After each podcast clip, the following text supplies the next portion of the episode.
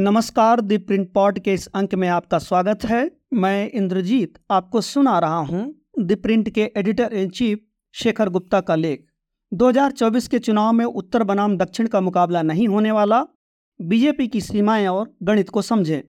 शेखर अपने साप्ताहिक column national interest में लिखते हैं, चार विधानसभाओं के चुनाव नतीजे आने के बाद हमारे राजनीतिक विमर्श में उत्तर बनाम दक्षिण का एक नया पहलू स्वर उभर आया है।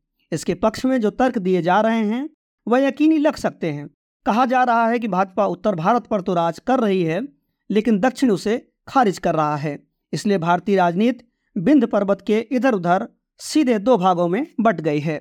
मैंने पहली नुमा शब्द का प्रयोग नरमी बरतने के लिए किया है, जबकि सरलीकरण करने वाले आलसी सैद्धांतिक विश्लेषण के लिए ज़्यादा सख्त शब्द का प्रयोग किया जा सकता था। सबसे पहली बात तो यह है कि भाजपा के वर्चस्व को केवल दक्षिण में चुनौती नहीं मिल रही। भारत के राजनीतिक नक्शे पर नज़र डालते ही पता लग जाता है कि भाजपा केवल उत्तर केंद्रित पार्टी नहीं है, बल्कि वह अपने ही हार्टलैंड की पार्टी है। अगर पूरे दक्षिण भारत में वह कहीं भी सत्ता में नहीं है तो पूर्वी तटीय क्षेत्र में भी वह हाशिए पर ही है। इसमें पश्चिम बंगाल, ओडिशा, आंध्र प्रदेश और दक्षिण का तमिलनाडु भी शामिल है। पश्चिमी तटीय राज्यों पर नज़र डालिए तो भाजपा इस क्षेत्र में केवल गुजरात और छोटे से गोवा में सत्ता में है। महाराष्ट्र में वह गठबंधन करके सत्ता में है और उसे मुख्यमंत्री की कुर्सी सहयोगी दल को सौंपनी पड़ी है। इस पश्चिमी तटीय क्षेत्र के बाकी राज्य, कर्नाटक और केरल विपक्ष के कब्जे में हैं। यह सब जान लेने के बाद क्या अब भी इसे उत्तर दक्षिण विभाजन कहेंगे? इसके विपरीत या परिधि वाले और तटीय क्षेत्रों के राज्यों में पहुँच न बना पाने की भाजपा की बड़ी कमज़ोरी को उजागर करता है, जबकि वह अपने राजनीतिक हार्टलैंड में पर्याप्त लोकसभा सीटें जीत लेती है। अगर हम आलसी सरलीकरण के उत्तर दक्षिण विभाजन वाले तर्क को ही मान लें तो उत्तर पूर्व को कहाँ रखेंगे? महत्वपूर्ण तथ्य यह है कि भाजपा ताकतवर और सर्व विजेता भले दिखती हो, वह उस अखिल भारतीय विस्तार और प्रमुखता की बराबरी करने से कोसों दूर है जो विस्तार व प्रमुखता कांग्रेस को इंदिरा गांधी के दौर में हासिल थी। उन्नीस सौ चौरासी में राजीव गांधी ने 414 लोकसभा सीटों का जो स्कोर बनाया था, उसे हम अपवादी मानकर चलते हैं। उन्नीस सौ इकहत्तर के बाद से इंदिरा के सामान्य दौर में कांग्रेस को पूरे देश में सीटें मिलती थीं और वह आमतौर पर 350 के आंकड़े के इर्द गिर्द रहती थीं। भाजपा ने 2019 में हिंदी प्रदेशों के अलावा महाराष्ट्र, गुजरात और कर्नाटक में भी विपक्ष का सफाया करके अब तक की सबसे अधिक 303 सीटें हासिल की।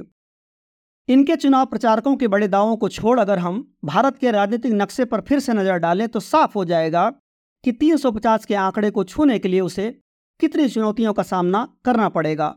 क्या अब हम यह भी कहेंगे कि उत्तर दक्षिण विभाजन के साथ साथ क्या उत्तर पूर्व विभाजन भी है?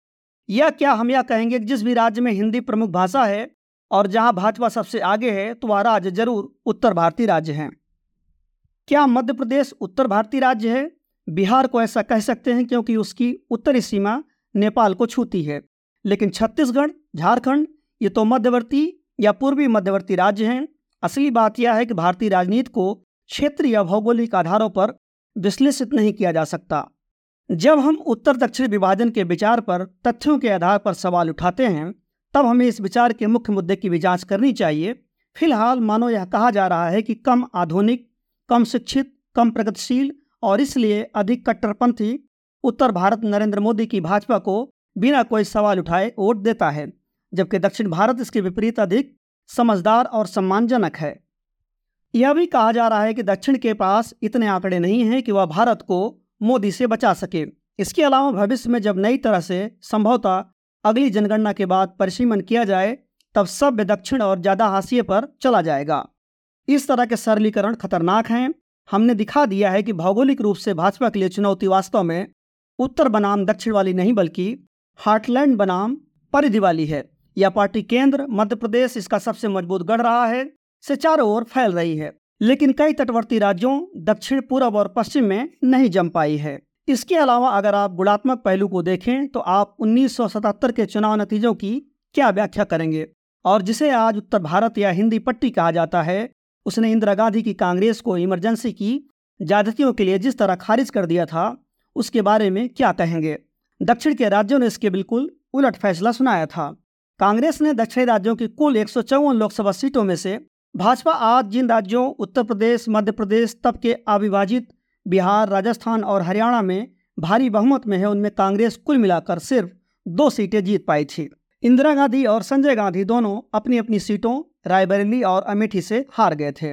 उन चुनाव परिणामों और 2019 वाली स्थिति में बहुत अंतर नहीं था तो क्या हम यह निष्कर्ष निकाल सकते हैं कि 1977 में उत्तर भारत राजनीतिक रूप से ज़्यादा होशियार और सजग था, जबकि दक्षिण आँख मूद कर इंदिरा गांधी के पीछे चल रहा था। या क्या उत्तर को नागरिक स्वाधीनताओं की ज़्यादा चिंता थी और उसने इमरजेंसी को खारिज कर दिया था, जबकि जबकि दक्षिण अनुदार और संवेदनहीन था। मुझे पता है कि यह सब कहना अच्छा नहीं लगता है। ठीक उसी तरह की आज यह कहा जा रहा है कि दक्षिण भारत ज़्यादा समझदार है, क्योंकि उसने कट्टरपंथी भाजपा को वोट नहीं दिया। कड़वी राजनीतिक सच्चाई यह है कि भाजपा के आलोचक जब हताशा में उत्तर दक्षिण विभाजन की बात करते हैं, तब वे खुद को ही नीचा दिखाते हैं। हमारा विश्लेषण यही दिखाता है कि भारत का वर्तमान राजनीतिक भूगोल भाजपा की ताकत को भी दर्शाता है और उसकी कमजोरियों को भी। उसे चुनौती देने वाले जब स्थिति को इस तरह से देखेंगे तो तस्वीर इतनी निराशाजनक नज़र नहीं आएगी। इसे भाजपा से ज़्यादा दूसरा कोई नहीं समझ सकता। अति आत्मविश्वास की जगह ठोस हकीकत की पहचान ही इस पार्टी को जीत दिला रही है। भाजपा विपक्ष का सफाया करने वाली जीत हासिल करके अपने सभी प्रतिद्वंदियों को मानसिक रूप से भी शिकस्त तो दे रही है, मगर उसकी भौगोलिक सीमाएँ भी उजागर हैं। अपने लिए प्रमुख राज्यों में वह सर्वोच्च स्तर को छू चुकी है। इन राज्यों में लोकसभा चुनाव में उसकी जीत के अंतरों के मद्देनजर उसके वर्चस्व को बढ़ा चढ़ाकर पेश किया जाता है। उदाहरण के लिए 2019 में 224 सीटों पर उसने 50 फ़ीसदी से ऊपर वोट हासिल किए, जो कि सबसे आगे वाला ही विजेता वाली व्यवस्था में मारक आंकड़ा है। इनमें से अधिकतर सीटें उन राज्यों में थीं जिन्हें भाजपा का हार्टलैंड कहा जा सकता है। उनमें कर्नाटक की 22 सीटें भी शामिल हैं। जहाँ तक उसकी अजयता की बात है तो देश के बाकी हिस्से की 319 सीटों में से वह केवल उन्यासी ही जीत पाई और उसका कुल आंकड़ा 303 पर पहुँचा। यह बहुमत के लिए ज़रूरी दो सौ बहत्तर के आंकड़ों से केवल इकतीस ज़्यादा है। भाजपा का थिंक टैंक इस हकीकत को समझता है और इसको लेकर चिंतित भी है।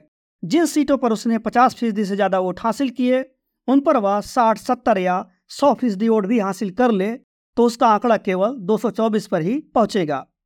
इसके लिए भाजपा को महाराष्ट्र पश्चिम बंगाल ओडिशा तेलंगाना में वह सभी सीटें जीतनी होंगी जो उसने पहले जीती थी। यही वह राज्य हैं जहाँ उसने 303 के आंकड़े तक पहुँचाने वाली बाकी उन्यासी सीटें जीती थी।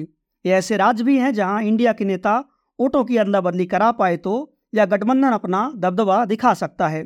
यही वजह है कि भाजपा इंडिया पर जोरदार हमला करती रहती है। 2024 के मुकाबले का समीकरण इसी तरह बनता दिख रहा है। यह भाजपा हार्टलैंड बनाम शेष भारत व खासकर पर्दी वाले राज्यों का मुकाबला होने जा रहा है, लेकिन यह केवल उत्तर बनाम दक्षिण का मुकाबला नहीं होने जा रहा। जैसा कि भाजपा के हताश और हतोत्साहित आलोचक आज नासमझी भरा दावा कर रहे हैं। दी प्रिंट पार्ट के इस अंक को सुनने के लिए धन्यवाद। हर दिन की ऐसी और खबरों को पढ़ने व सुनने के लिए दी प्रिंट को सब्सक्राइब कीजिए। नमस्कार।